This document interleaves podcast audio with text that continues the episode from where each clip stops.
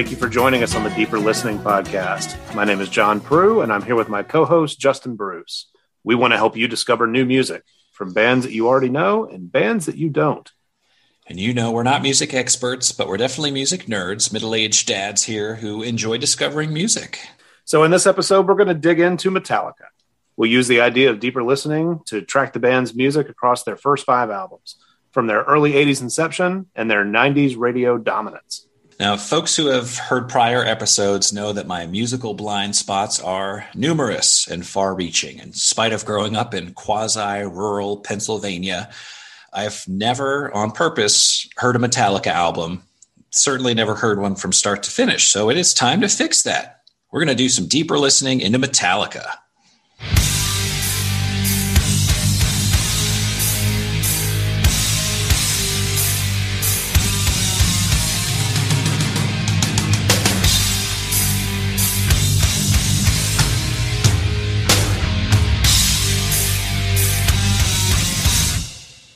Now, unlike me, you actually, you know, had that all-American kind of Metallica experience growing up. Like what what are your recollections of Metallica?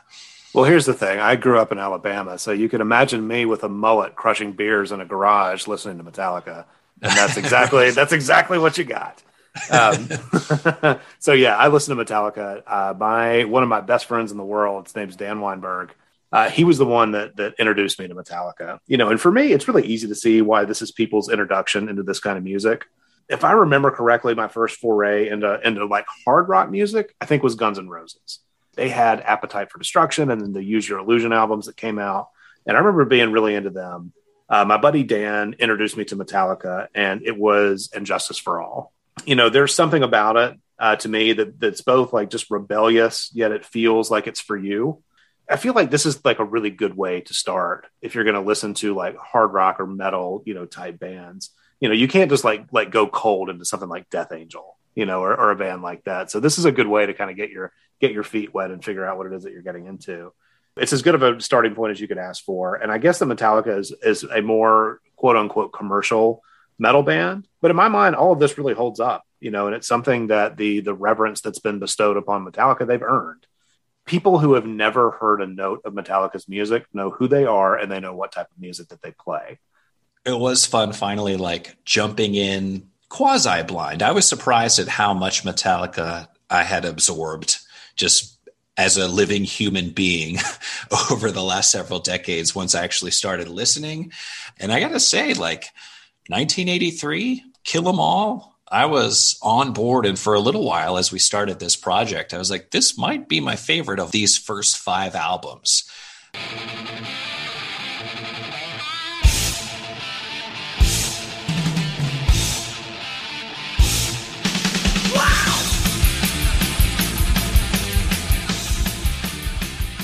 so fast. The drums and the guitar are just breakneck speed on many, many tracks you can hear the lyrics, but it really is priority number one to me anyway. Sounded like the drums. Priority number two was the rhythm guitar, and then priority number three was like what they were actually talking about. The band kicked out Dave Mustaine a month before they recorded their debut album, but he had like been part of the band for a year or so as they got going. Uh, and then Kirk Hammett joined the band, uh, you know, right as they were recording their first album to kind of take over that lead guitar spot. Kirk Hammett is a, is just an unbelievable musician, and really, I mean, the, the, the whole band is made up of, of just very talented musicians. For me, I think about Dave Mustaine, and I, I think it's just really worth noting that he's really kind of an enigmatic character in his own right. Uh, you know, the guy's been a part of two of the biggest metal bands that have ever played. You know, he was a part of Metallica, he was a part of Megadeth. I don't know that there's any other bands, you know, besides Metallica and Megadeth that have sold those kind of records. He's almost like the uh, like the Dave Grohl of the uh, early to mid '80s like thrash metal scene.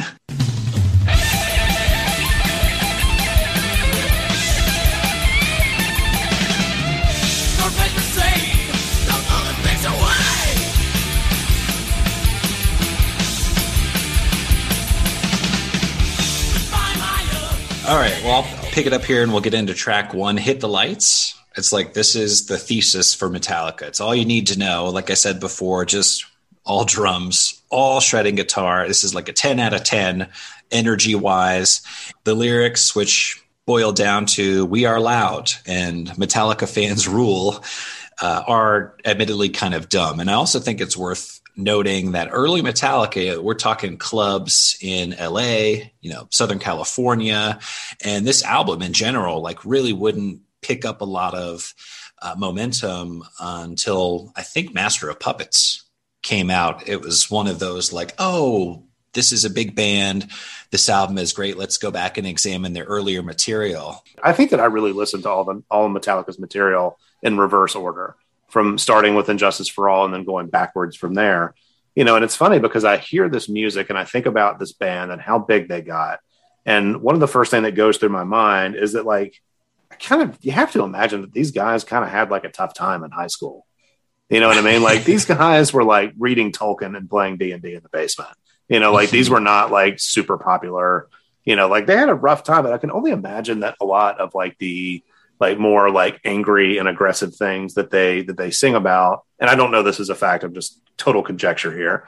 But I would imagine that like some of that has to be the result of kind of getting picked on and things like that. It's funny because once they got a platform and once they got a voice, the lyrics, I do agree with you. The lyrics in Kill 'Em All are kind of sophomoric, I guess. But when you get into some of the later albums, it's like, man, they've really got stuff to say, you know, and they and they really go to some very interesting places with with what they're talking about. And then the music itself becomes more and more complex as time goes on.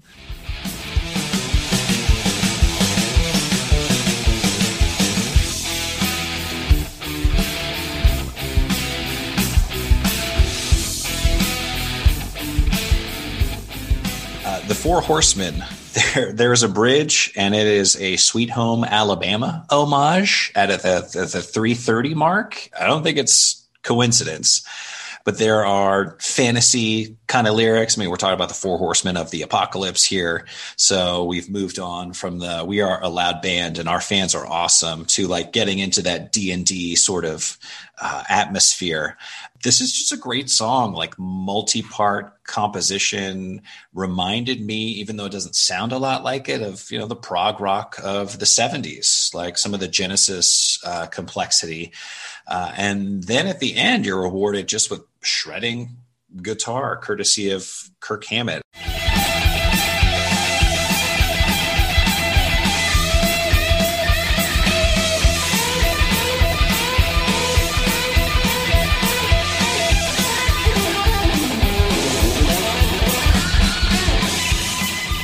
Don't know about you. I feel like you've mentioned, you know, your dad telling you things either about life or about music before on the podcast. But my parents, not big music folks, which is probably one of the reasons that I'm a bigger kind of a music guy. But like, we just didn't listen to a ton of music like as a family. Uh, so if I would have heard Metallica as a kid, I would have been like, oh my God, my mom would freak out if she heard this. And um, she probably wouldn't have cared. She's not that kind of a person but just in my head like i feel naughty when i'm listening to songs like jump in the fire and at least best i can tell you know we're talking about like oh the devil trying to lure in you know new subjects. Like they say jump by your will or be taken by force. I'll get you either way. It's like all right all right all right. Like got it Damien or got it Lucifer. I'm sure if you were a sixth grader, like that, you know, was like, oh my gosh, this is crazy. This is insane. Or that disaffected, you know, freshman or sophomore in high school, like, yes, I love everything about this. Well, yeah, it's funny now because I used to think that, you know, a lot of these lyrics were so cool. You know what I mean? And, and now looking back, I'm like, all right.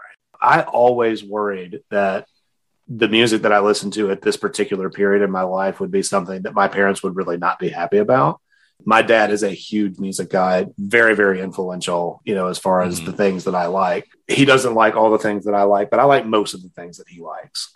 But this is one of those things where I think that like Metallica and Megadeth and, and, you know, Slayer and all those bands that I listened to at the time, like I think it was just a big eye roll for him. And I don't know what the equivalent was because, you know, and maybe, maybe his parents looked at the Kingston trio and were like, oh, those whippersnappers but you know, I can't. I, I don't know if it was the same thing, but I do remember this being a very, you know, kind of eye roll thing from from my dad. In our last episode, talked a, a, lot about the Grateful Dead, and of course, most people listening to this podcast already know, you know, the Grateful Dead uh, had a keyboard player problem, just so that they either kept dying or, you know, having significant enough life problems to get kicked out of the band or dying again. Uh, yeah, we could go on and on. But so Metallica, the corollary is basically their bass players. Uh, Anesthesia, Pulling Teeth, such a cool track. Bass solo. Th- this is the one where I think they say like take one at the beginning of it, if if memory serves correct. Bass solo, take one.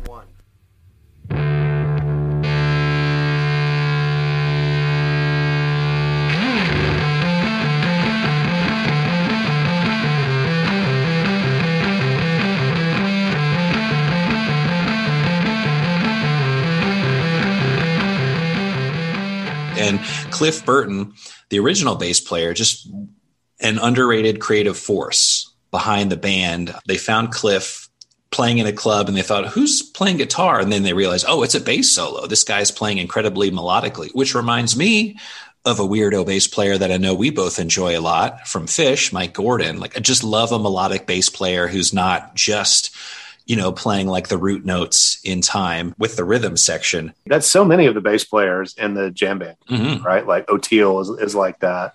Uh, Phil is certainly like that. I mean, there's, you know, and then you even have guys like Claypool who are just, you know, who don't play bass the way that you would necessarily think of a standard bass player. They're much more, to your point, much more melodic and much less of much less backbone. Mm-hmm. So, or I should say, standard backbone. Like they still are holding it down, but it's but there's a lot more to it. I want to mention moving forward a little bit the track Phantom Lord, only because, like, as a Metallica noob, when I did listen to this, uh, yeah, dark lyrics, devilish figure, ooga booga. There's a great solo at the two minute mark uh, and then there's a little bridge with arpeggio guitar chords that to me sounded a lot like future Metallica.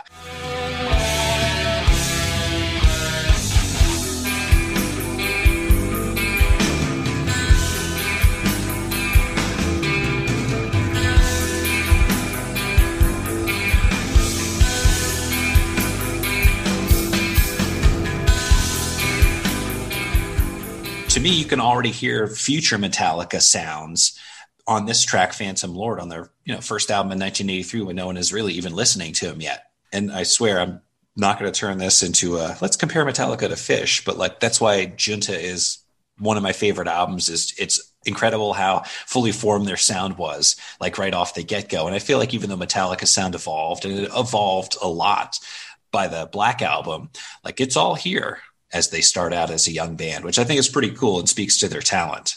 Metallica was one of the first bands that I like really got into.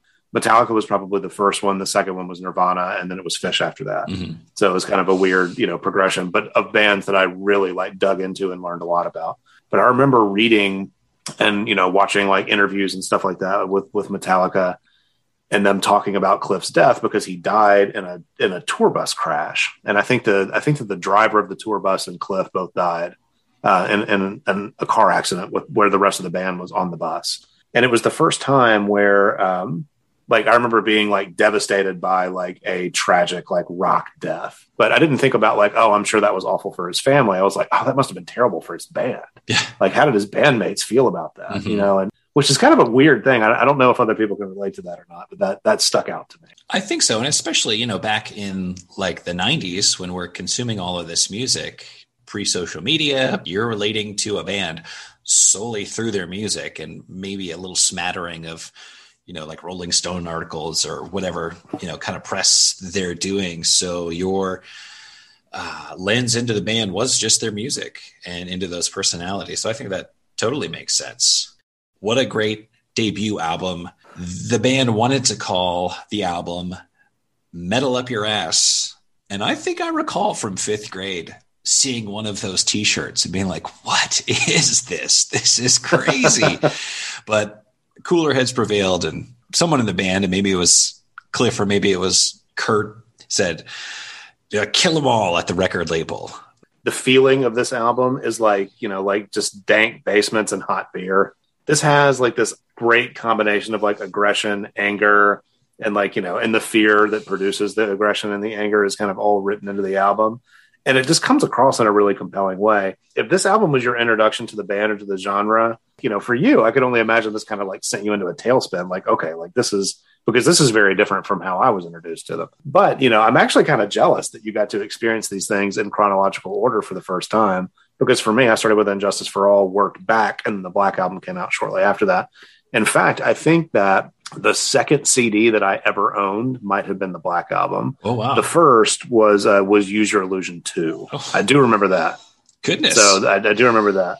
I had And Justice for All, Master of Puppets, Ride the Lightning, uh, all on cassette tape before I bought the Black Album on compact disc, and then I went back and bought Kill 'Em All on compact disc. So I'm sure that it was a really cool thing to go back and experience this from from the beginning. And you know, I'm, I'm not quite old enough. You know, neither of us, I guess, are, are, quite old enough to have to have heard these things. You know, in chronological order. Unlike some people that we've talked to on on Twitter who did get to experience it this way, but a lot of people, this is their favorite Metallica album. And I guess if it was your introduction, I can see why it would be. One thing I do appreciate about early Metallica is it seems like it's coming off pretty honestly and not through that much of a filter. I very much agree with that, and I think that their that their music comes across very honestly, um, but I think that some of their image doesn't, and I'll explain what I mean by that. When you go back and listen to uh, listen or read all of their interviews where they talk about their influences, it's like Iron Maiden, Judas Priest, Thin Lizzy. You know what I mean? It's like it's it's bands like that. So I don't think that that's honest. I think that these guys definitely listen to classical music. They definitely, you know, they definitely listen to stuff that was not just you know metal or pre-metal music. But for whatever reason i think for their for their image they they were not want to talk about that. Um, but they had to have had those influences in order to play the stuff that they did because the music and we'll talk about ride the lightning. I guess we'll just jump into it now.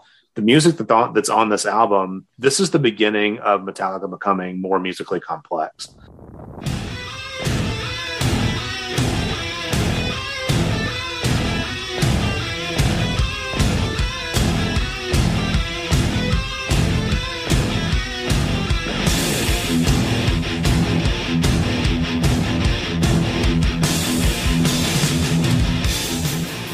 this album for me is, you know, I really think legitimately this album is great start to finish.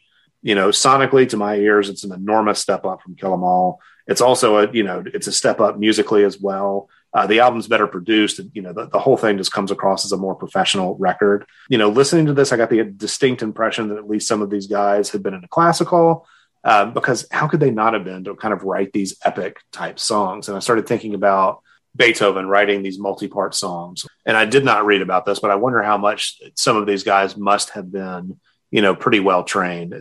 You know, if you're in your young 20s in the early 80s like they were, you're in your teens in the 70s, like I wonder how much that prog, you know, yes, and Genesis, big multi-part composition. I'm sure that was at least on their radars because I feel like that was probably on everyone's radar if you're into music, even if you're heavy metal you're at least aware of that kind of stuff because a lot of these especially as we get into the next couple of albums like this is you know not like a 2 minute punk song.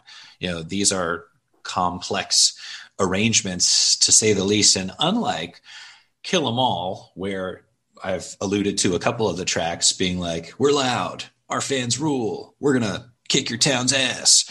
Uh, like the first four tracks on ride the lightning address nuclear war uh, capital punishment, war in general, and suicide. So we've already like elevated our game lyrically quite a lot. And this hits the sweet spot Ride the Lightning does. And I think that's why this is probably my favorite album of the ones we listen to. Uh, because even though these are broader concerns, they're also kind of classical concerns. Whereas when we get into Master of Puppets and especially uh, and justice for all, it seems like we're addressing broader concerns, but we're addressing things like politics and that kind of a thing. Whereas this feels really honest to me. When you don't have a lot of life experience, I think that you have to talk about things in, in, a, in a more broad context because they just don't have the life experience to sing about, you know, things that are a little bit more personal to them. Where when Master of Puppets comes out and the song Master of Puppets is very personal to James Hetfield, uh, and then in, in And Justice for All, when they're singing about things where they're where they've really dialed in and they're singing about things that are very specific, you know, looking at the entire arc of their career, and maybe this would be better suited for a wrap up. but we'll get into it now. Mhm. Um, but you know, looking at the entire arc of their career, when people are like, "Oh, Metallica's gone soft," it's like I don't know that they necessarily went soft. I think they just got old and comfortable. the little bit of background reading that I did do basically said like there was an intentional pivot in the band when they were wrapping up uh, and Justice for All and going into the Black album because they had had some level of success, but nowhere near the Metallica that we know. And basically, some of the feedback that they got uh, was like, we're playing this complicated heavy metal and it's not necessarily connecting with like as big of an audience as we want it to. Right. They had kind of done Right. the complicated, we can really play the heck out of heavy metal stuff on this first four albums.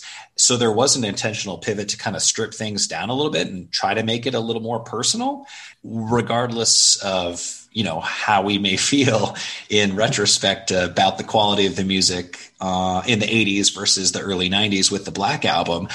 Obviously it was a smashing worldwide success. And when you look at their most popular songs most of them come from the black album. Like i can't fault them for it because like you said yeah you're you know you're not going to make the same music when you're 30 and you've sold tens of millions of albums i assume versus when you're you know 22 and you're playing in clubs in la and just hoping to drink beer And I think a lot of bands that play similar music have to go through similar things, right? Like with punk bands and with metal bands and things like that, where there's an, kind of an underlying anger that you know that accompanies their music. And I think that that's what a lot of people identify with. You know, when the things that made you angry are all of a sudden easier, you know, and life has become easier and you're successful. And I just think it's really tough to keep that edge, you know. And at the same time, like I wonder if they even want to keep that edge because at a certain point it's like all right like you know like i'm 40 i don't want to be mad anymore. You know like i'm, I'm done with it. Yeah. So yeah i mean you know of course the band's going to grow and change. I think that, that diversion is important and you know to, to talk about because this you know this band does what a lot of very very good bands do. You know you could go back to look at what like the beatles did as an example. There's a very specific point in their career where things shift and they become a different type of band but in this particular part of where we are now, they're still kind of figuring it out. I have to draw a parallel to Phish here. I know that that's usually your job, but I'm going to do it this time. um, you know, they start, they're practicing constantly. Like their band is everything about their lives. None of them are married yet, I don't believe. You know, so like they're spending a lot of time in the band room writing more complex music. It's the same thing that Phish did, right? When they were all young guys, you know, living in Vermont, you know, that all sleeping in the same house and playing music 12, 10, 12 hours a day. Yeah, you can write You Enjoy Myself, or you can write these really, you know, these complex songs. Mhm. And as time goes on, you just don't have as much time to do it. So, and I don't know that you necessarily have the desire to do it either. Um, but the songs on this album, going back to Ride the Lightning, and I guess that we'll, we'll do our best to stick on Ride the Lightning for a little bit. But, you know, the songs on this album, they're just epic, you know, and I really don't have any other, any other way to describe them. Fade to Black in particular, I remember where I was the first time that I heard this album. You know, this album to me, it deserves every single superlative that's been heaped on it. You know, I I will go ahead and declare this is my favorite Metallica album. I would not have said that this was my favorite Metallica album before going into the project. Really? So you you you're off of Master of Puppets as your favorite and on to Ride the Lightning as your favorite? I'll reveal the order later. Okay. I'll save that for it. But yes, uh, Master Master of Puppets uh, took a slide for me. I really like the front half of Master of Puppets Mhm. um, a lot more than the back half of Master of Puppets. Huh.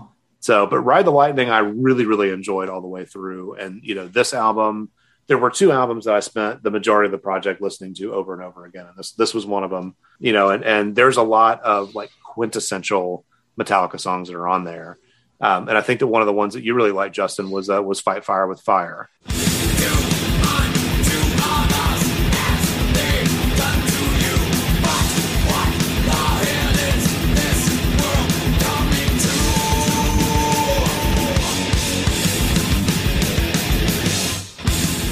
It is as hard charging as the early album, but it's evolved a little bit instrumentally. It's a little more complex. Uh, the analogy, you know, with for nuclear war here is basically what they're talking about.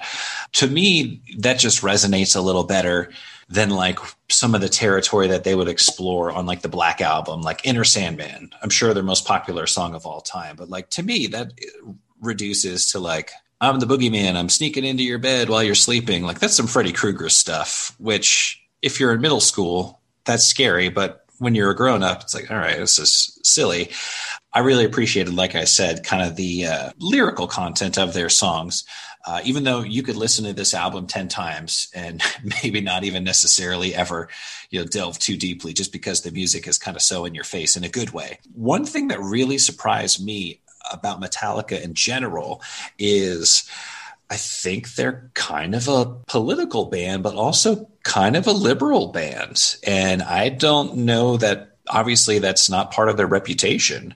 But like Ride the Lightning, the title track here, I mean, this is some capital punishment, Helen Prejean uh, type stuff where we're describing what it's like to be the guy strapped into the electric chair and how scary that is. I mean, that's the phrase ride the lightning. And it's so melodic. I thought one of the things that really jumped out at me is how many of these songs I would end up humming.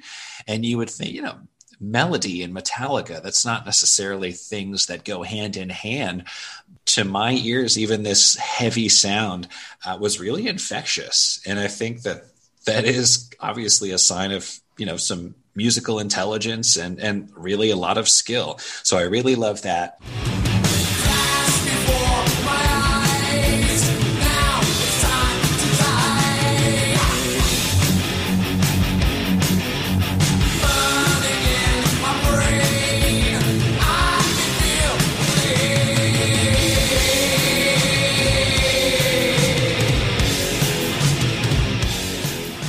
You had mentioned Fade to Black being like your intro to Metallica, just being, oh my gosh, this is incredible. To me, that also like pivots forward. I mean, we're singing, we're not just sort of like gruffly kind of yelling our lyrics. I mean, he's actually doing some singing. We have some acoustic guitar in there. This seems like a real intentional like desire to write kind of a song as opposed to like a, a thrash metal kind of punk anthem that's just going to win over energy wise everyone in the club. But there's just so much good stuff stuff here on Ride the Lightning that, like you were saying, I mean, this ended up kind of being up at the up at the top of the heap for me. So was a big fan.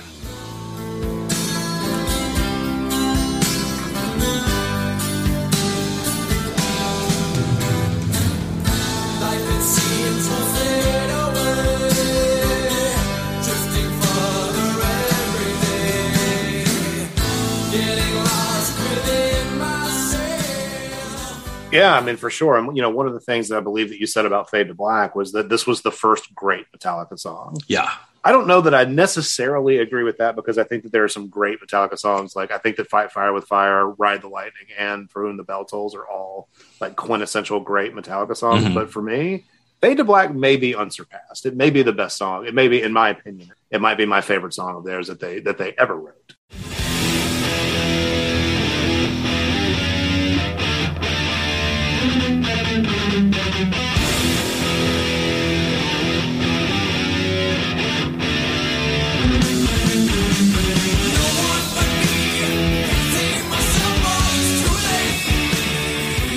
You know, it's it's within a handful of, of the of the greats to me. I really really like it, and I'll say that the four song combo that starts this album is just legitimately incredible. You know, when you look at like great albums of all time, I really think that this album deserves to be up there. And it's funny because this album was great retrospectively. It wasn't necessarily an album that sold a ton of records when it first came out.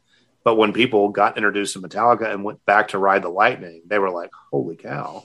And it's funny because when you see people in Metallica t-shirts to this day, it's usually a Ride the Lightning t-shirt that they're wearing mm. or a Master of Puppets t-shirt. Right. That's what I notice at least. It, it all comes down to personal choice. There's certainly an argument that can be made for several of these albums to be, you know, to be the best of, you know, of the Metallica catalog. But I, I think that you and I are, are in solid agreement that this is probably this is probably the one that's at the top of the hill. And I think one of the things that does it for this album is yes, it is front loaded in its greatness, but it doesn't really relent all that much on the back half, even if uh, perhaps like the the content of the songs becomes a, a little more muddled. It is still just stepping on the gas and going 95 miles per hour down the freeway. One thing that did like make me chuckle was the song Trapped Under Ice.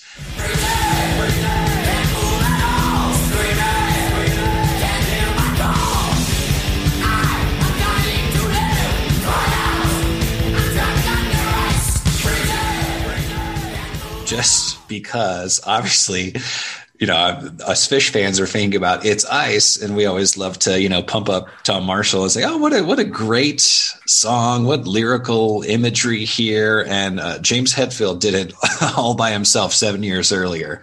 So, sorry guys, I thought that was that had me cracking up when I was listening to it at like three or four in the morning by myself. But the back of the album doesn't doesn't let up, like I mentioned, and the call of, and I don't know how to say this, Tulu, Cthulhu. I mean, this is just like five minutes of chunking guitar with a big payoff uh, and just a sizzling kind of drumming and lead guitar section to finish off the whole album.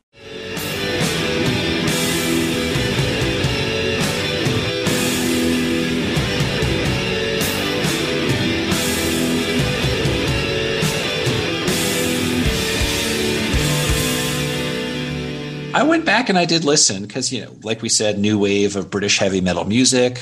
I was like, all right, let me listen to the first Iron Maiden album. Let me listen to the first Motorhead album. I even went back and listened to the first Black Sabbath album just because it had been 20 years.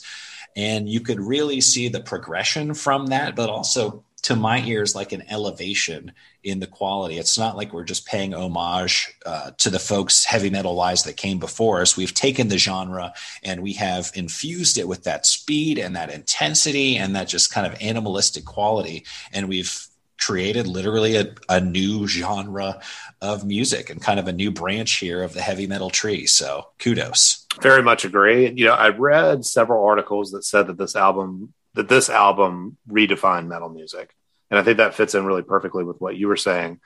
Because I agree. I think that you can hear the origins of where this came from, especially to me at least, especially when you listen to Black Sabbath and when you listen to Led Zeppelin.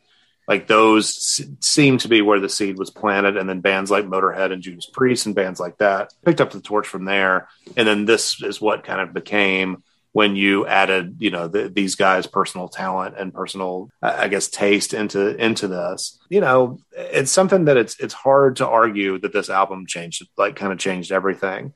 You know there were several uh, parallels that were drawn to uh, the judas priest album uh, the sad wings of destiny. Basically saying that the same way that that judas priest album kind of rewrote the rule book that this one did the same thing.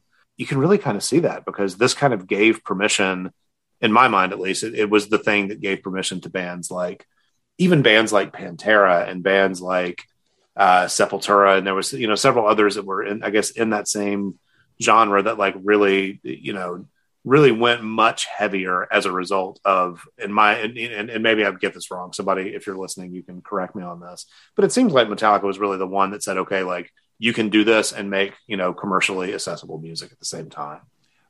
Right, which I mean is a genius sort of uh, approach to kind of take here if you're going to go heavy. Because I also, yeah, listened to Sepultura and I really kind of dug it, but it was like, ooh, this, all right, this, this is real heavy. I could understand why, you know, Metallica basically emerged as the leader of the movement and not, you know, Sepultura or Anthrax kind of came across to me as like a little I was surprised at how bouncy it sounded, if that makes any sense. And like, I don't want to say ska, but like there was a lot of like rhythmic, like buoyancy to at least the first Anthrax album, which is the only one that I listened to. Uh, and then Megadeth, I had never listened to any of that. And I listened to the first album and I was like, all right, like a little more guitar a little more like Mustaine's voice is kind of out front and center, but Metallica to me seemed to kind of be like the, the most well balanced of those like four founding fathers of of thrash metal. We love to cite the Pitchfork ranking, and they did this uh, obviously retroactively. But if we like the album, of course, we're going to tell you that it was ranked a ten out of ten which is incredible. Uh, and you know, if if we like the album and Pitchfork doesn't, then we'll complain about it, of course. Uh, but yeah, this right. Is, but great job, Pitchfork. Yeah, well, well done in this instance. Uh, so yeah, all about Ride the Lightning. And God, that was 1984. I mean, I was three. Was that the year that uh, U2 put out Unforgettable Fire? It's just funny to think about like everything that's happening in music. You know, U2 is doing like this nuance, sort of layery, ethereal kind of uh, turn away from whatever post-punk origins that that they had, uh, new wave origins that they had. But at the same time, the fact that Metallica was doing this and just kicking butt, probably still in just small to medium sized clubs. I mean, no one's playing arenas in 1984 uh, in Metallica. Yeah. So this is just part of their like honest to goodness. This is who we are kind of genesis of their sound. And then, you know, to me, they really keep it going with, you know, with what they, with what they get into next. And, you know, in 1986, they put out Master of Puppets. If you'd asked me before this listening project, I would have said that Master of Puppets is the fully realized potential of Metallica in, in an album.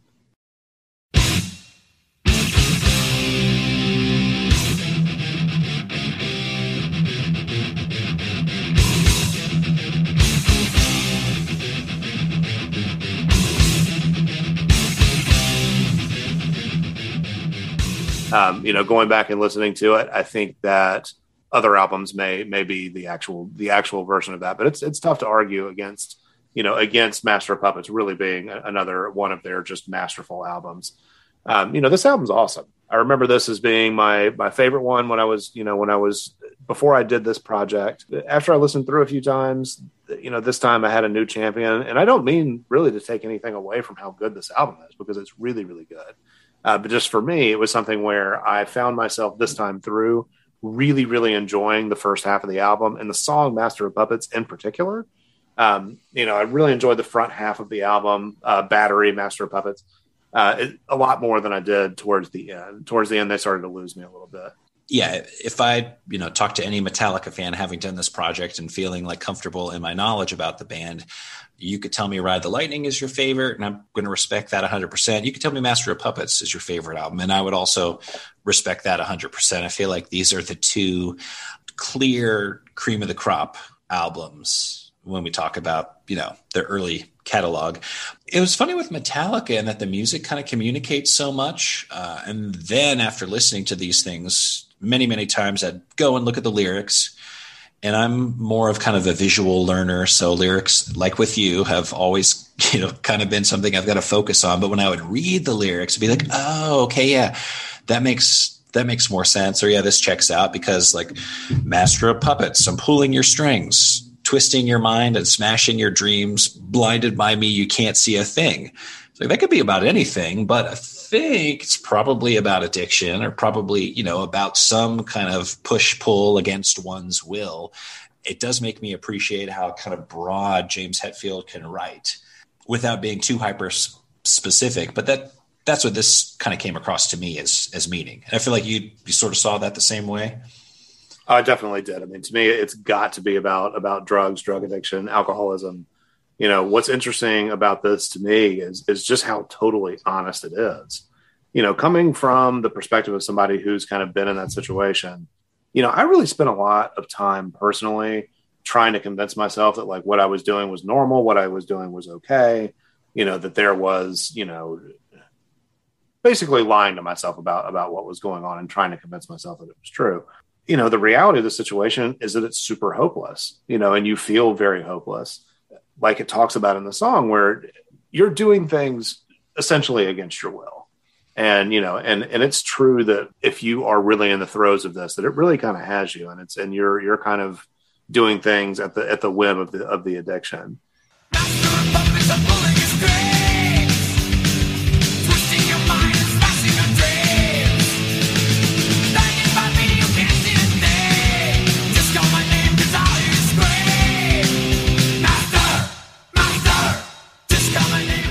You know, and I've always been super attracted to the idea of that people that could be so honest and insightful about things that were completely baffling to me. I didn't have the intelligence, I guess, to to even understand how bad my own addiction was until I started to come around to the other side of it and listening to how he's describing it in Master of Puppets, like he's got a really firm handle on on what that's like. You know, and he's able to sing about it and what I consider to be a very, very transparent way and a very honest way. You know, so lo- looking back on this as somebody that is now in recovery and being like, okay, like this guy really understood what you know the, the the beast that he was dealing with in the time period where most people are still lying to themselves about about how bad it is. I mean, I think it is just his sort of gift as an artist to describe that feeling and have it resonate so much with people because he, James Hetfield, would end up going to rehab in like 2001. So, I mean, here he is talking about these things accurately, but he wouldn't suss that out for himself for another 15 years. And I think with anyone who has gone through, you know, kind of life changes, happy seven years sobriety, by the way, incredible accomplishment. Very proud of you. Thank you. But with anyone who has gone through any kind of big changes, when you've had that awakening, I mean, you don't have it until it's a little too late. You're not, most people, I think, aren't woken up to the fact that things need to change until we've already kind of crossed some sort of a line. Because if you were fixing your problems kind of before they became really, really, really big problems, you know, it, your life would be on a on a different track. That does strike me as just impressive to him as a lyricist. Uh, to be able to talk about yeah. this, have it resonate with someone like you, you know, even though he wouldn't get his own stuff sorted out for another decade and a half. So, yeah, I mean, and, and what I think is going on here is I think that he understands it. You know, I think that he understands it in a very visceral way, but he's not able to do anything about it for years to come. For me, there was definitely a defining moment in my own life where I realized that I was drinking against my will, you know, and that I was doing those things uh, against my will. And what that looked like for me just to give a little maybe maybe somebody can relate to this so i'll i'll you know i'll give the story.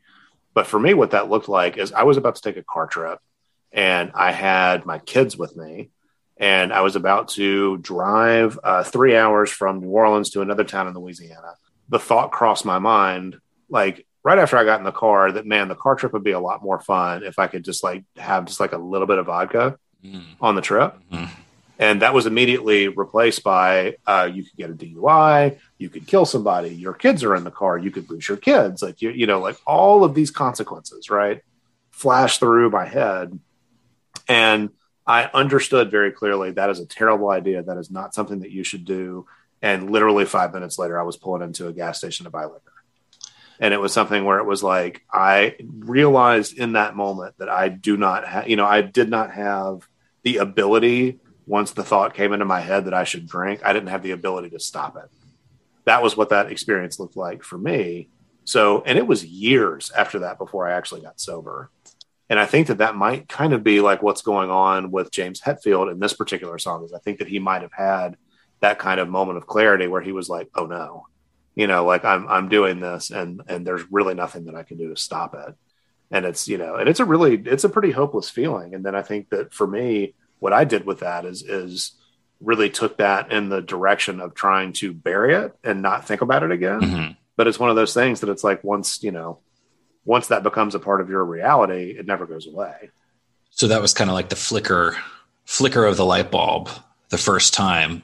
Obviously, you know, no one wants to blow their lives up and everything you're doing always seems to make sense in the moment.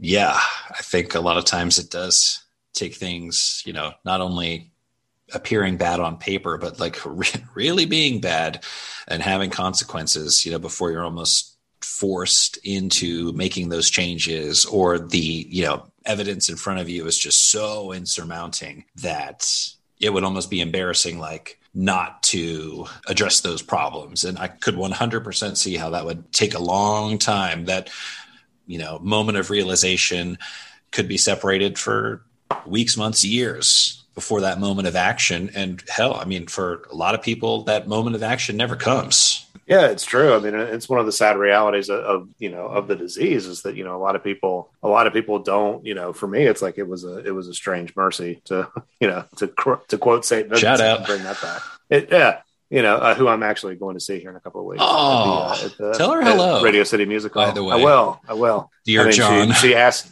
I was to say she's been singing to me for so long. Right. The least I can do is go see her. But I mean, you know, I think that it really is kind of a. It, it, it's strange to me that, like, for whatever reason, I was able to get it. You know, and I was able to to to, to get away from it and I don't think it's because there's anything special that I did. I think that it just, you know, it just worked out that way.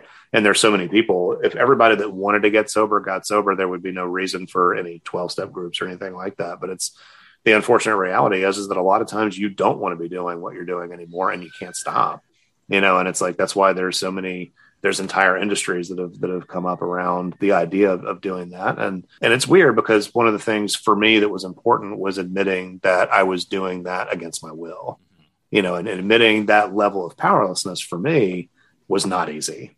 You know, it's like I could definitely admit the unmanageability of my life at that point, mm. but admitting that I was powerless to stop it was not something I was okay with for a really long time. But then it just became so obvious that it was like, okay, you know, like I I I know for sure I do not want to be doing this anymore, and I'm continuing to do it because I feel like I have to. And what a what a weird thing. Does that disassociation between you, you know, yourself and and the problem, i.e., kind of the powerlessness? I mean, that's got to enable the change to start happening because whatever I've read via books and what have you about uh, AA and 12 step programs is it's like, don't worry about how it's working. Just let yourself go and just do the things that we're telling you to do. And there will be some tangible results and improvement here. I mean, is, does that exist? Does that, does that sound familiar? Does that make Makes yeah. sense. Oh yeah, very, very, very much so. And and for me, you know, and, and I promised guys that we'll we'll go back to talking about music in a minute. but um, if there's something that I could talk about just as long as music, it's this. But but you know, for me, what that looked like was when I started going to the type of support groups that I that I currently and still go to. Uh, for me, AA works. For other people, it's refuge recovery. For some people, it's NA. I mean, there's all kinds of ways to get sober. Nobody has a monopoly on it um, you find the way that works for you and you do that. Uh, for me, what it looked like is I started seeing people who, when they talked about what things were like, they had stories that were very similar to mine, or at least they didn't necessarily drink or do drugs the way that I did, but I related 100% to how they felt. And that was always really important to me to identify with how they with how they felt but they would talk about that and because they described how they felt in a way that I identified with so clearly that then when I saw that their life was different and that they were happy and that they had, you know, they had a freedom in their life that I didn't have, I wanted that. So at that point, I was willing to do what they did in order to get it. But it's like I had to see it in somebody else. And I think that that really is the power of getting sober with a group of people instead of trying to white knuckle it and do it on your own is that when you have somebody who has made it through that, then, you know, what at one point in their life was their biggest liability has now become their biggest strength because they can help you through it. Mm-hmm. Yeah, well, I really appreciate your your honesty, and yeah, if, you, if there's one person listening to this, uh, you know, this this kind of is, is striking a chord. I think it's it's worth talking about, but I know it's not easy, and I know it takes a lot of vulnerability. So, thank you. Yeah. So let's go back to you know let's put the horns back up and, uh, and start talking about Metallica. right. let's go back into that dank uh, beer smelling basement and, and get into uh, i want to mention one really dumb thing and that it is uh, welcome home sanitarium. Love the stratospheric guitar solos uh, and uh, again i almost feel like we're singing a little bit here on this track as opposed to the the gruff stuff earlier. Uh, the lyrics not genius level stuff. We're just talking about being stuck in a sanitarium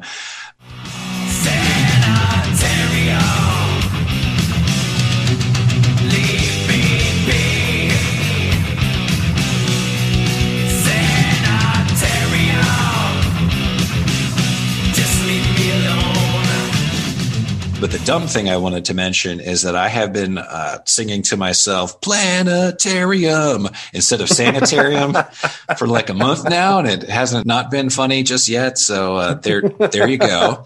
Uh, also, though, disposable heroes lyrically let's give credit where credit is due like this is a bright spot a flash of the political consciousness that they would i think put on display a little more as we move uh, forward soldier boy made of clay, now an empty shell, 21, only son, but he served us well. That's really clever and really insightful riding my mountain biking buddy was uh, in uh, the army for several years when he was in his 20s and he also loved metallica uh, when he was in his 20s and i asked him i was like was this like the anthem disposable heroes to you know you and like your fellow soldiers when you were he was like nah that was like five years before. We were we were more of a uh, black album kind of Metallica as a fan. So then I had to give him crap about that, uh, saying, "Oh, you missed the good stuff." but I mean, talk about sort of anthemic and anything that evolves beyond the like, "We're here to rule your face." Like, I'm impressed because there's just a side of Metallica that I was unaware of uh, when we started this project.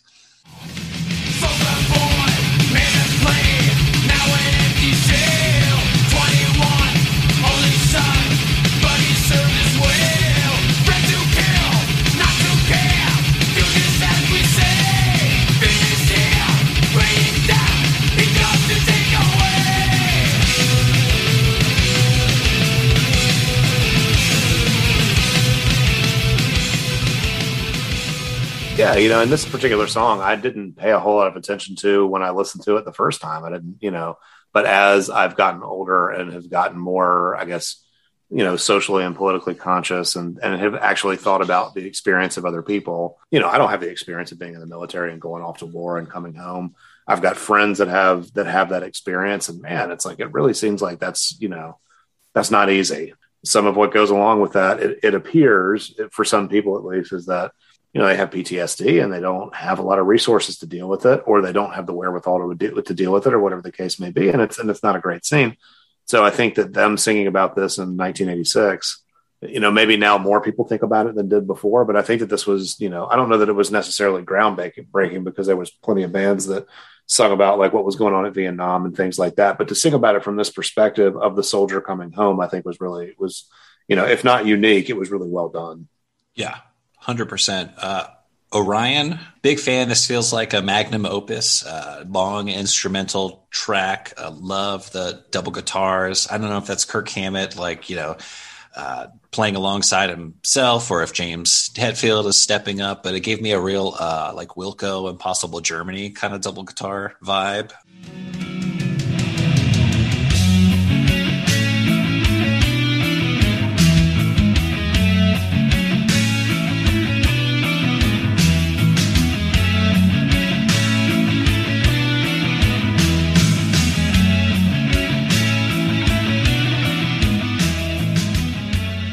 The closing track, Damage Incorporated, uh, you had mentioned the classical music maybe is somewhere deep down there on the ingredient list for these guys. I mean, this is like 90 seconds of what sounds to me like classical music before we finish the album just thrashing and kicking everybody's butt uh, musically, uh, which is just how the album started with Battery. So, nice kind of uh, start point and end point here. They wrapped it up as we would hope Metallica would.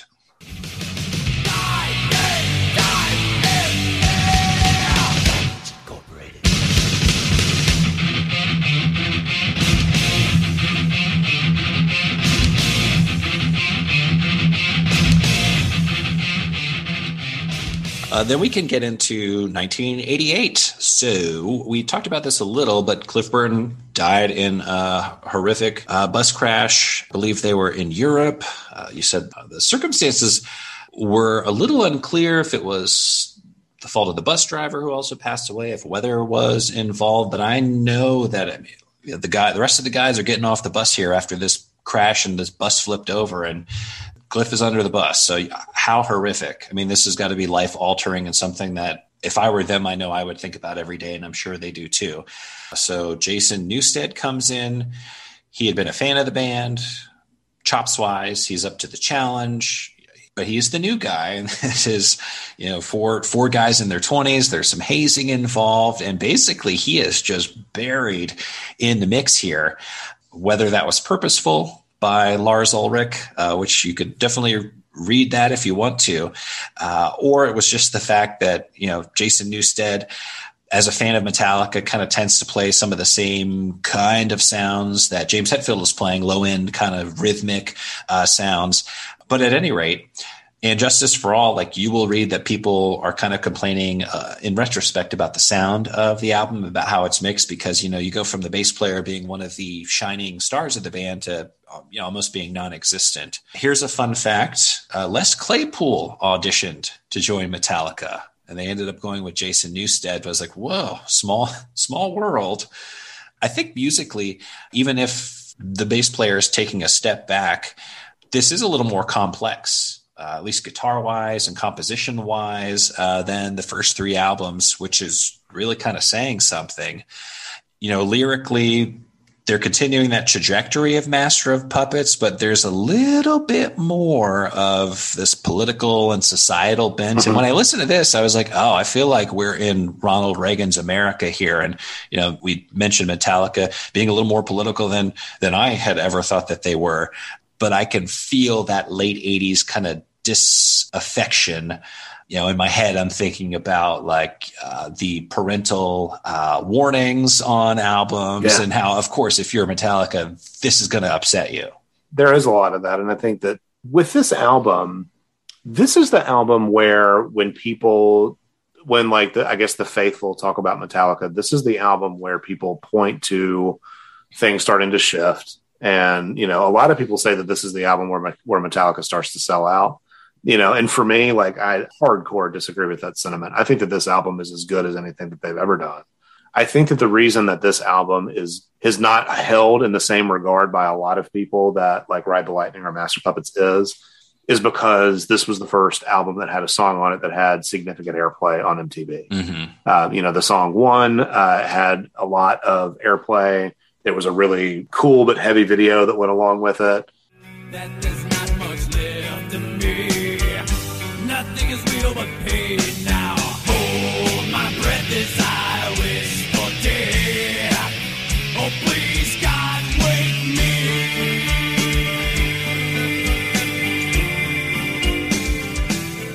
and it's another one of these like epic songs that it takes a little bit for it to become heavy you know but but metallica had been kind of messing around with that idea for a long time of you know of, of having songs that were not necessarily distorted were a little bit more that were a little bit more melodic and then kind of pulling you know the the heavier elements that they brought into the first three albums into it but you know with this one I think it's you know I think it's a really really good album you know and and for for me personally I mean this one this one's way up there for me. I know that there is definitely going to be some bias on my behalf because this was my starting point with Metallica. But I mean, it's just really hard for me to see a whole lot of songs on this album that aren't just great. You know, I mean, I really think that's just a, it's a really, it's a collection of really great songs, maybe with a possible little bit of maturity of being able to look at an album as a as a piece of music and not have to compare it to the other to the other albums that preceded it. When I when I look at this as just a, a piece of music that was written, I think that that's I think it's uh, legitimately, I think it's a it's a masterpiece. I think it's a great great record. Yeah, and I it's a very natural progression for me to see you know to go from Ride the Lightning to Master of Puppets to And Justice for All, and I get the oh they sold out because I have a video on MTV. I mean that's what hardcore fans are going to say of any band as a band gets big, and the band was getting big here. So I think we can almost yeah dismiss that notion. Blackened uh, to me seems to be about nuclear winter. And they say, see our mother put to death, millions of years and minutes disappears. Like, bravo. Way to go, guys in your 20s, writing about a nuclear winter. On the day, breath away, millions of our years,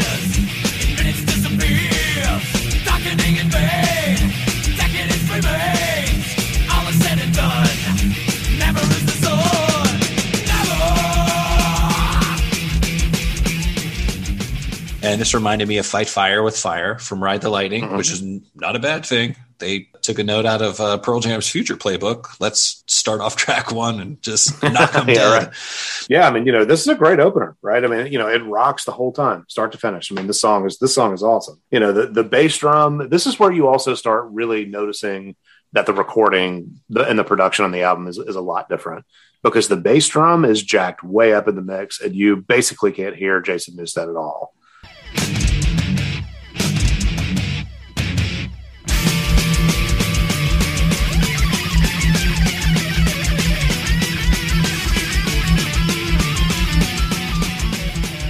You know, or and there's a whole lot of points in this album where you're like, if there's a bass player here, I can't hear it at all. Right. But what they do with the recording is because Lars is using the the, the double bass, uh, the double bass kick drum, because that's going on. It's like you really hear that coming through, and it's like that seems to be kind of you know what they're using to, I guess, hold that place that a bass player typically would.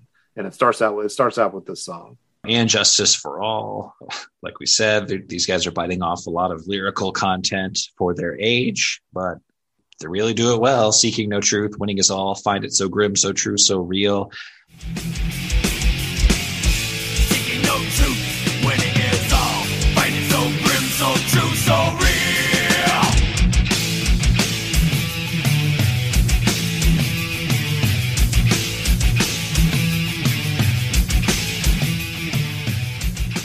One of the good things about and justice for all to me is that even if the songs kind of wash together a little bit it is a very meaty midsection like shortest straw i get some of those tense vibes from the earlier albums just because it is so frenetic in spots. Harvester of Sorrow, it's a measured headbanger, uh, but it does the job.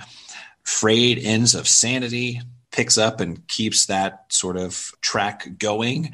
At the beginning of Frayed Ends of Sanity, I heard some OEO, BOE, like from the Wizard of Oz. It's like, these guys, right. I love it.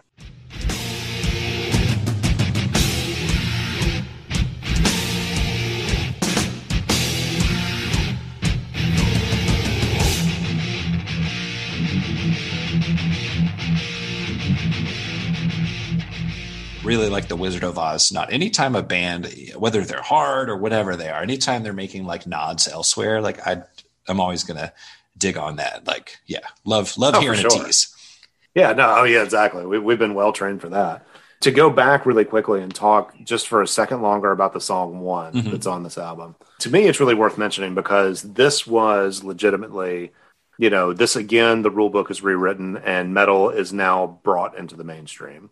They're on MTV. They have a video, you know. And to me, like this song not only changed the band, it also, to me, it kind of changed the genre permanently. To me, it gave the other bands permission to not be all distortion all the time. It gave them permission to to tell more of a story lyrically, you know, in a very clear and concise way because like he's singing.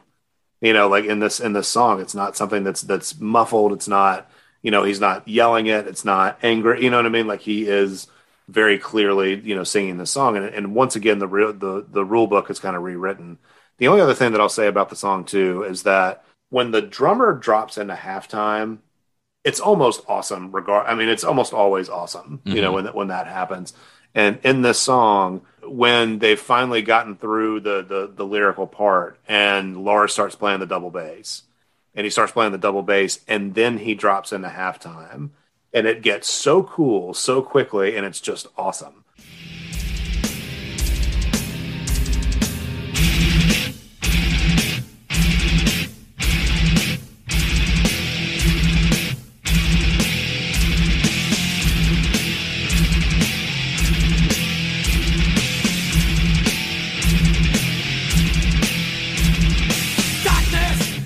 I think this album is is unfairly you know derided by a lot of fans where i think that if they i think that if they were to go back and possibly do something like this where they go back years later and and after having not listened to the albums for a while and, and give it a re-listen might see this album in a slightly different light uh, because i feel like it got beat up a lot especially i feel like it gets lumped in with the black album a lot uh, and not that the black album's a bad album because i don't think it is but i think these two kind of get grouped together and i think that it's a little bit unfair because i think that this album is is is quite different from from the next one. Yeah, and a, as a guy who had no preconceived notions, like that just blows my mind to think that someone would even try to make that comparison. Like I get that we're on MTV, oh they're selling out, uh, but musically, uh, this is right on par with the three albums that they've already produced, and to my ears, yeah, is well before this intentional pivot into the uh, Black album. So two things that I want to mention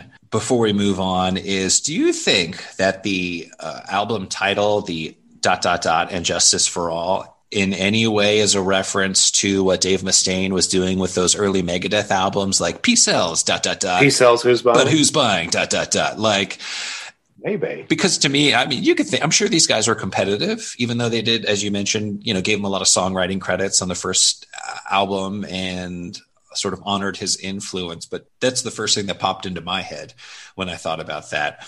It's very possible. And I believe that Dave Mustaine's exit from the band was acrimonious. I think that it depends on which version of the story that you listen to, if I remember correctly, because I haven't looked at this in a while. But, you know, I, I don't believe that he left the band on good terms. I don't think that he wanted to leave the band. And I think that later he went on to be like, no, I, you know, I wanted to get the hell out of there, but I don't think that, that was the case. I think they fired him.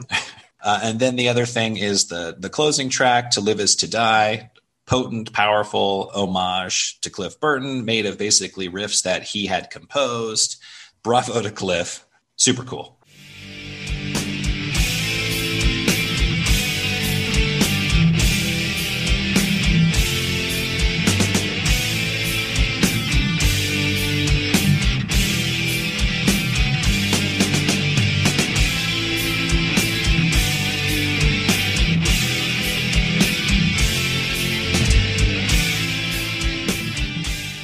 That had to have been something that you know if they don't continue to think about it to this day i'd be surprised. I mean it's it's yeah. got to be really difficult.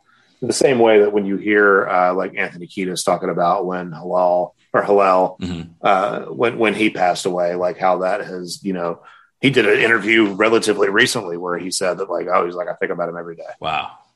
You know so it's like it's got to be something like that when you you know when you lose when you lose a, a band member and a friend tragically. Yeah as we get into the fifth album here that we're going to talk about the black album most of metallica's most popular songs are from the black album i knew more than half of this album without ever having purposely listened to metallica which i think is you know kind of impressive i will say about the black album like this is a, a huge demarcation from the earlier stuff to my ears. And I would think that anyone who was like, they've sold out with And Justice for All when they heard the Black album must have been like, had their heads exploded in, dare I say, disappointment because it is a deviation from the earlier sound. But three out of the first four songs are huge hits. Like I said, I, I knew them all, not even wanting to or knowing that I knew them all. Kind of corny lyrically to me. Uh, but the instrumentation, yeah, it's radio friendly. Like if they were trying to be radio friendly, they have nailed it like got an a plus on trying to become a more radio friendly band. And you had mentioned how these eight nine ten minute songs prepared you for you know your your Phish life your grateful dead life. That is what i alluded to earlier when they were like we want to reach a bigger audience. How are we going to do it? So this is how they do it is basically with the black album. And i would imagine you said you listened to injustice Justice for All but then the black album came out. I mean this must must be seared into your brain i would think decades later.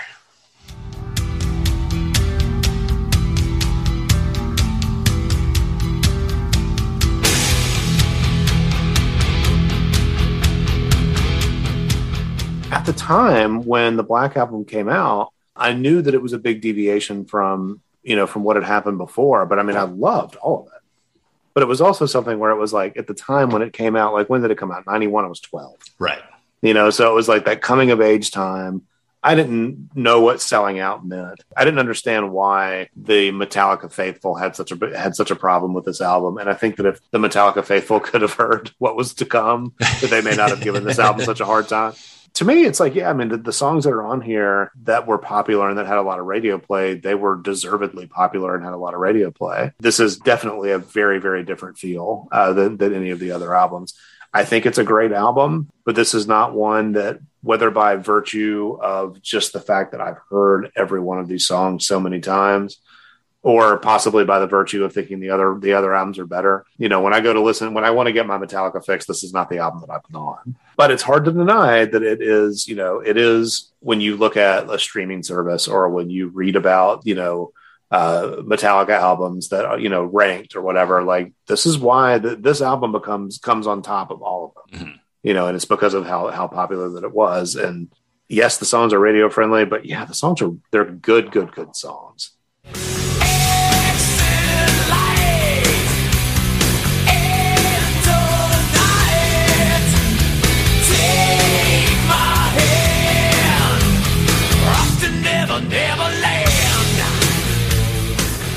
I really like, even though Enter Sandman, like infectious for sure. The whole child's prayer. Now I lay me down to sleep. It's like, all right, all right, all right. this yeah. is ridiculous, but eh, makes sense that it would be a big hit. But like, sad but true, great song, and also like lyrically does hold a lot of water. Uh, I'm sure I've said this many times because it's taken me literally forever to read this book, but I'm reading Stephen King's The Stand uh, the, mm. the, unabridged. So I'm I've got like twenty percent more to go. Only seven thousand more pages. That's pretty much what it feels like. But you know, it's basically a good versus evil, and kind of what what even is evil. Uh, and I got that vibe a lot from this song. And what Metallica is saying was like, "Hey, there's a little bit of evil in everything," and like that to me, I was like, "Yes." That makes total sense. And I think that that's like accurate and that does kind of ring true. So even though this is this humongously popular song, like I love that it actually does hold up telling lies your reason alibis. I'm inside, open your eyes. I'm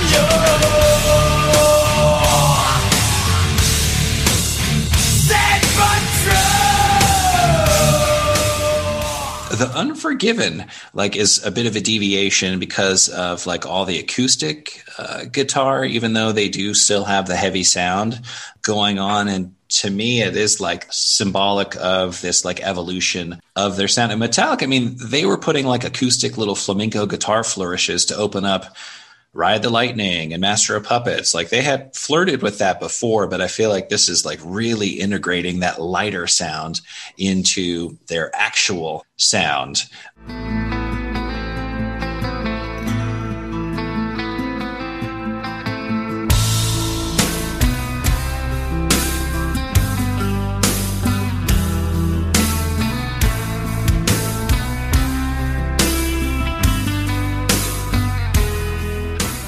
Wherever I may roam, just to kind of finish up talking about the the first half of the album here. I'm all about it, and I kind of like the darker vibe here. Then it's funny; it's almost like you think about. You said that you bought this on uh, CD.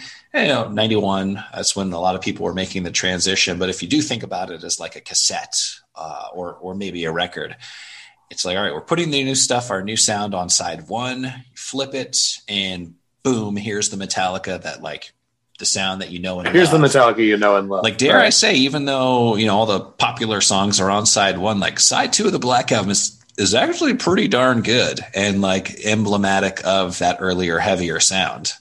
Yeah, with the exception of nothing else matters, I think that it's pretty it's pretty heavy all the way through on the on the second half. Incredible point there because that is probably like the biggest like whoa, what is this kind of a song? Like is this a ballad? Are we, uh, are we singing a love song? Is this yeah, what what are we talking to girls? Is that what we're doing here now in Metallica? Yeah, this this this is uh this is, you know, what when Motley Crue did Home Sweet Home.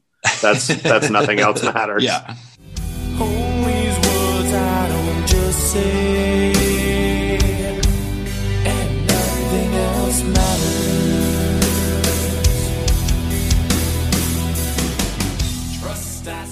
thing I do want to mention is "Don't Tread on Me," which, like, oh, I, I can't. My eyes might have permanent damage when you say "Don't Tread on Me" as your song title. It's like, oh my, okay, Ugh, I can't, I cannot.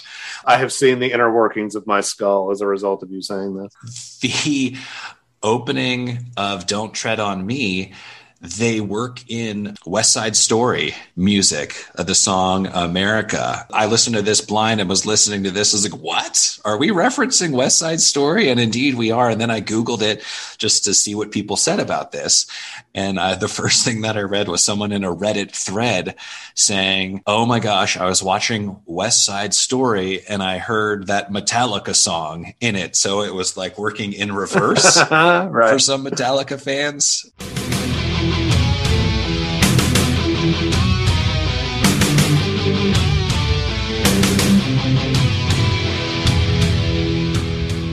As soon as I heard that, I was like, oh, okay. Like, I feel like if you're referencing the song America from West Side Story in Don't Tread on Me, I am picking up what you're putting down, and the right. idea of "Don't tread on me" is is is tongue in cheek. I'm still going to roll my eyes because I'm sure this is like a "Born in the USA" Bruce Springsteen kind of anthem for some people.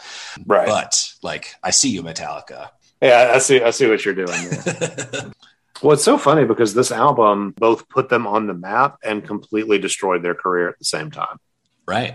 Like, and what what a unique album that this is because it's like it is their it is their most sold, most listened to. Any anything that they have earned a living off of, most of that has come as a result of this album. Mm-hmm. But nothing is ever the same for them afterwards. They have their biggest amount of stardom as a result of this album, but they're never as popular again they picked up this new audience that was not willing to stay with them after this album you know, but they lost their old audience at the, at the, same time. And it's not to say that Metallica comes to town, they're not selling out the arena. They're going to. For sure. But I don't think that the people are nearly as fervent about the later half of their catalog as they are up until this point. Well, and you know, we did this project listening to their first five albums, and they've got ten, you know, studio albums. So this was a good examination of the first half of their discography. Uh, so then I went ahead and listened to Loaded, and I was like, oh, okay, I know a lot of these songs too, like Fuel, uh, Memory Remains, The Un- Unforgiven Two. I mean, the Unforgiven too. Well, like, you know. I mean, come on, guys! Like, like, I named this cat Cat. Right when I named the second cat Cat Two. Cat too. But then there are like some weird little moments on Loaded, like Memory Remains, the song. Like there's this weird, like witchy, like da da da da uh, vocalization that's on one of the tracks. Is like, how did I never hear this on the radio? Or maybe there's like a radio version that they just cut that weirdness out of. Da, da,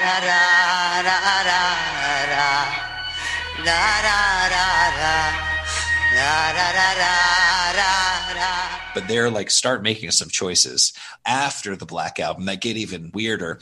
Then I've been a little obsessed with uh, listening to uh, the music producer Rick Rubin's podcast, Broken Record.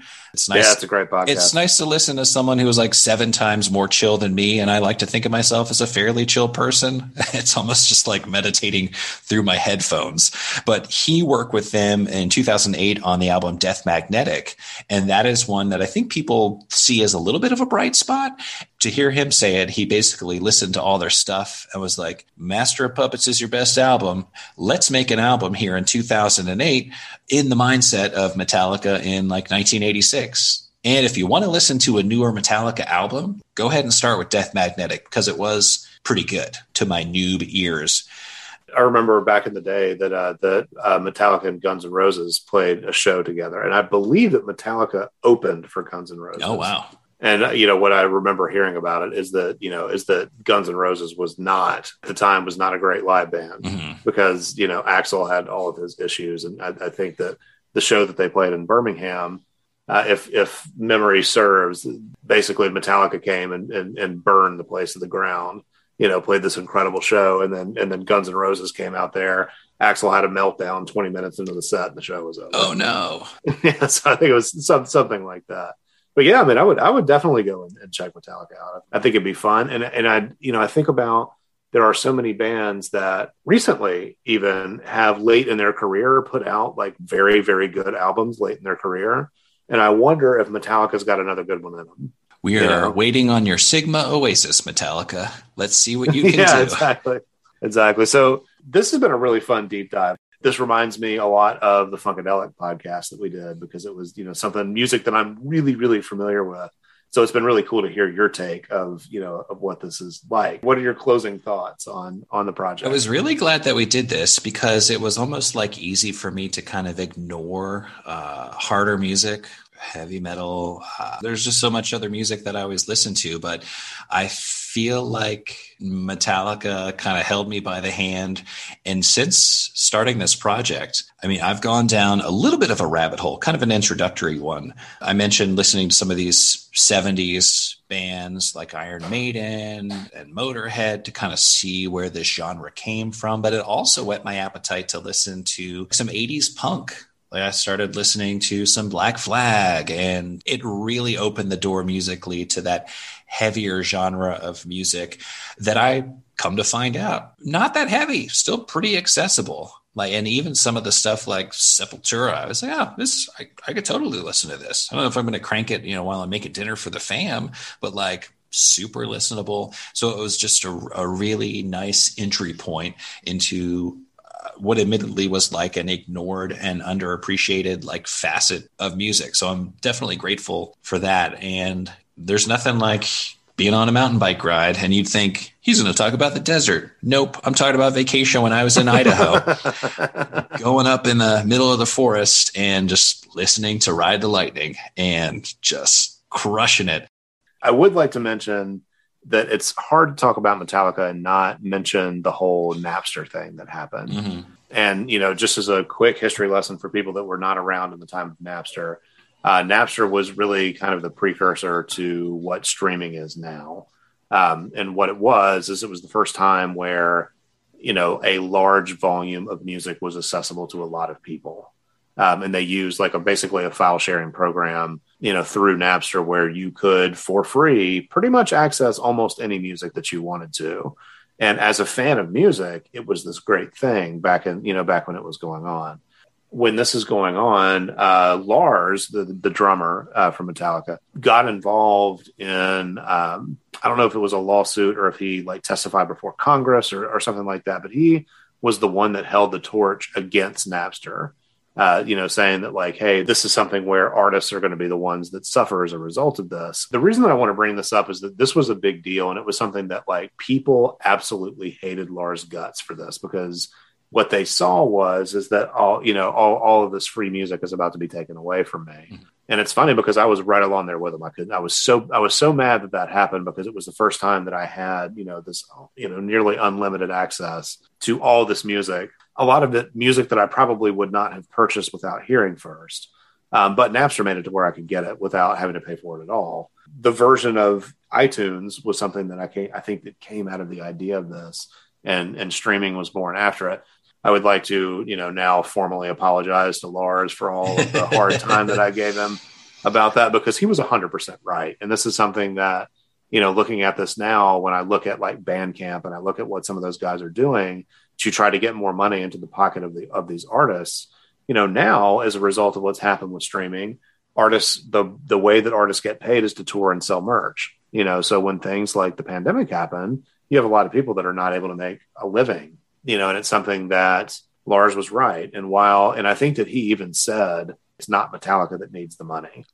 You know, it's the it's the little guy that needs the money. Um, you know, and of course we all I guess we all, I say me and my friends were like, oh, you know, like this greedy bastard is, you know, is trying to make sure that he can squeeze every nickel out of, you know, out of, out of their career. And that really isn't, I, I don't think was, was why he was doing what he did. I think that it was a very altruistic thing that he was going for because truly enough, artists were not getting paid for the work that they were doing. So I actually have come around on the idea that Lars sucks. and I'm now firmly in the camp of Lars was 100% right. I'm glad that he did what he did. I don't know that streaming has been it's been a great thing for music consumers. It has not been a great thing for uh, for the artists. And you know places like Bandcamp and, and and places like that where artists can can make money off of making records as opposed to as opposed to just off of touring and merch.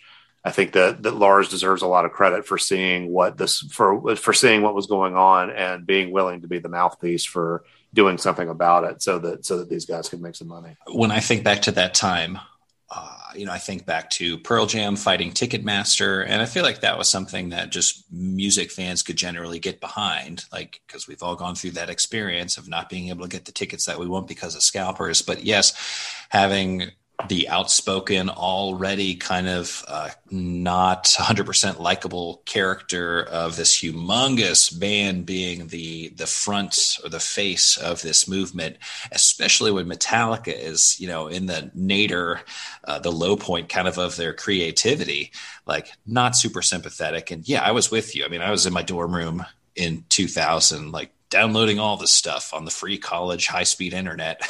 you know, of course, who doesn't want to just take all that music. But yes, let us give him his fair due because now any conscientious music fan is yeah stream an album. It's great to support smaller artists on bandcamp especially bandcamp fridays yada yada in addition to seeing them tour and buying merch and stuff. So yeah he was he was in the right. And uh, we uh, me and uh, irvin hall room 214 in my college days uh, was in the wrong.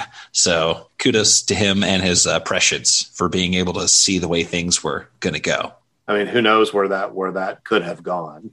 Um, so you know, glad that there's I'm glad that there now exists a way, you know, especially through Bandcamp because it's not through Spotify or, or, or, through iTunes. No, but through Bandcamp, there's a way where where artists can can start to make money again, making you know making music. Yeah, which I think is great.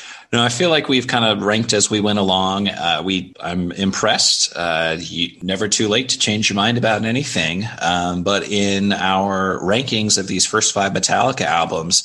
Uh, for me, tier one, uh, Ride the Lightning and Master of Puppets, neck and neck. I'm going to go Ride the Lightning just because it was first and feels like a little more personal and like a little more. Uh, if two things are great, similarly great, I feel like the first thing is even a little bit greater just because it happened first. So for me, it's Ride the Lightning and Master of Puppets.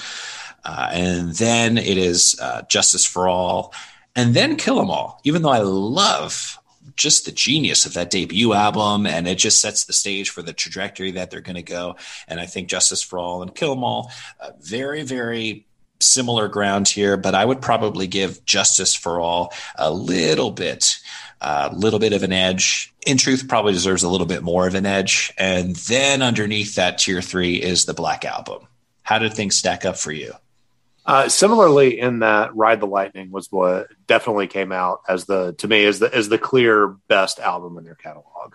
You know, for me, what uh, where I actually went from there though was that that after "Ride the Lightning," I would actually put And Justice for All" as my second favorite, which you know I think would have been further down the list had we done this. If I had done this blind and just talked about what I knew, that that, that album would have been further down the list. Looking at it in terms of you know, I guess listening to music, you know, more intently now, I feel like Ride the Lightning and Injustice for All are their two masterpieces. You know, I don't think that the Master of Puppets is far behind them, but I do think that to me, I see a clear, I see a clear departure now from Ride the Lightning to Master of Puppets, and I feel like they kind of recapture a lot of the creativity and the glory of of Ride the Lightning in in And Justice for All. So I would rank my favorite as being Ride the Lightning. My second favorite is, is Justice. Third would be Master of Puppets. Fourth would be Kill 'Em All, and and fifth would be Metallica. That said, I would not rate any of them lower than like a seven and a half. You know, and really of the first four albums, I don't think I would I would rate any of them lower than an eight and a half. Um, but I would say that you know, for me, Ride the Lightning and, and, and Justice for All are both tens really impressed by this entire discography. And even yeah if you can set aside the like oh some of this is soft uh, and they've sold out uh, when it comes to the black album like I, I, think it totally fits a natural arc of evolution for them and go sell those tens of millions of albums instead of hundreds of thousands of albums and you know cast that wider net. Like have no problem with uh with what they did with the Black Album, even if you know it's not something that I'm necessarily gonna gonna go back to all the time. All of your suggestions have been uh, have been pretty damn good, so I'm excited to see what whatever we figure out to uh, to get into next. If you are a if you are a frequent listener and you've made it this far into this podcast, I appreciate the the wait of uh, in between the Eyes of the World episode and this one uh, I think Justin and I just decided that we were gonna we were gonna say that this was after our summer break that this was uh, the beginning of season two. it's it's like um, a, it's like a new era. I mean, you know, family vacation, summer summertime, and the living is easy, but the living is also kind of busy. So thank yeah, thank you for exactly. your patience, everyone. So uh, we'll go ahead and wrap this up. Uh, thank you guys so much for listening. If you liked what you've heard, please subscribe to the podcast and feel free to leave a review. We have read them all. Uh, you can also find us on Twitter at uh, Listen Deeper or on Instagram at deeper underscore listening underscore podcast. We'd love to know what you think, what you like, what you don't. Uh, and we'd love to just talk to you about about some music. So please reach out to us on uh, on social media so that we can uh, do the thing that we like to do, which is talk about music. Um, especially if you disagree, I really like to have those little, you know, not, I don't want to say arguments because they're not arguments, but I uh, but I like to I like to hear other people's perspectives. Uh, and thank you, as always, to the incredible Thomas Wing for our theme music. Uh, this will be the second run with our new theme music. Uh, we really encourage you to check out his Bandcamp page. You know, he's one of the artists that, as we were talking about earlier, that you can support through Bandcamp. Bandcamp Fridays would be a great time for you to check out Thomas's page. His page is blackoutmakeout.bandcamp.com, and there will be a link in the show notes. Thank you so much for listening, and we will talk to you next time.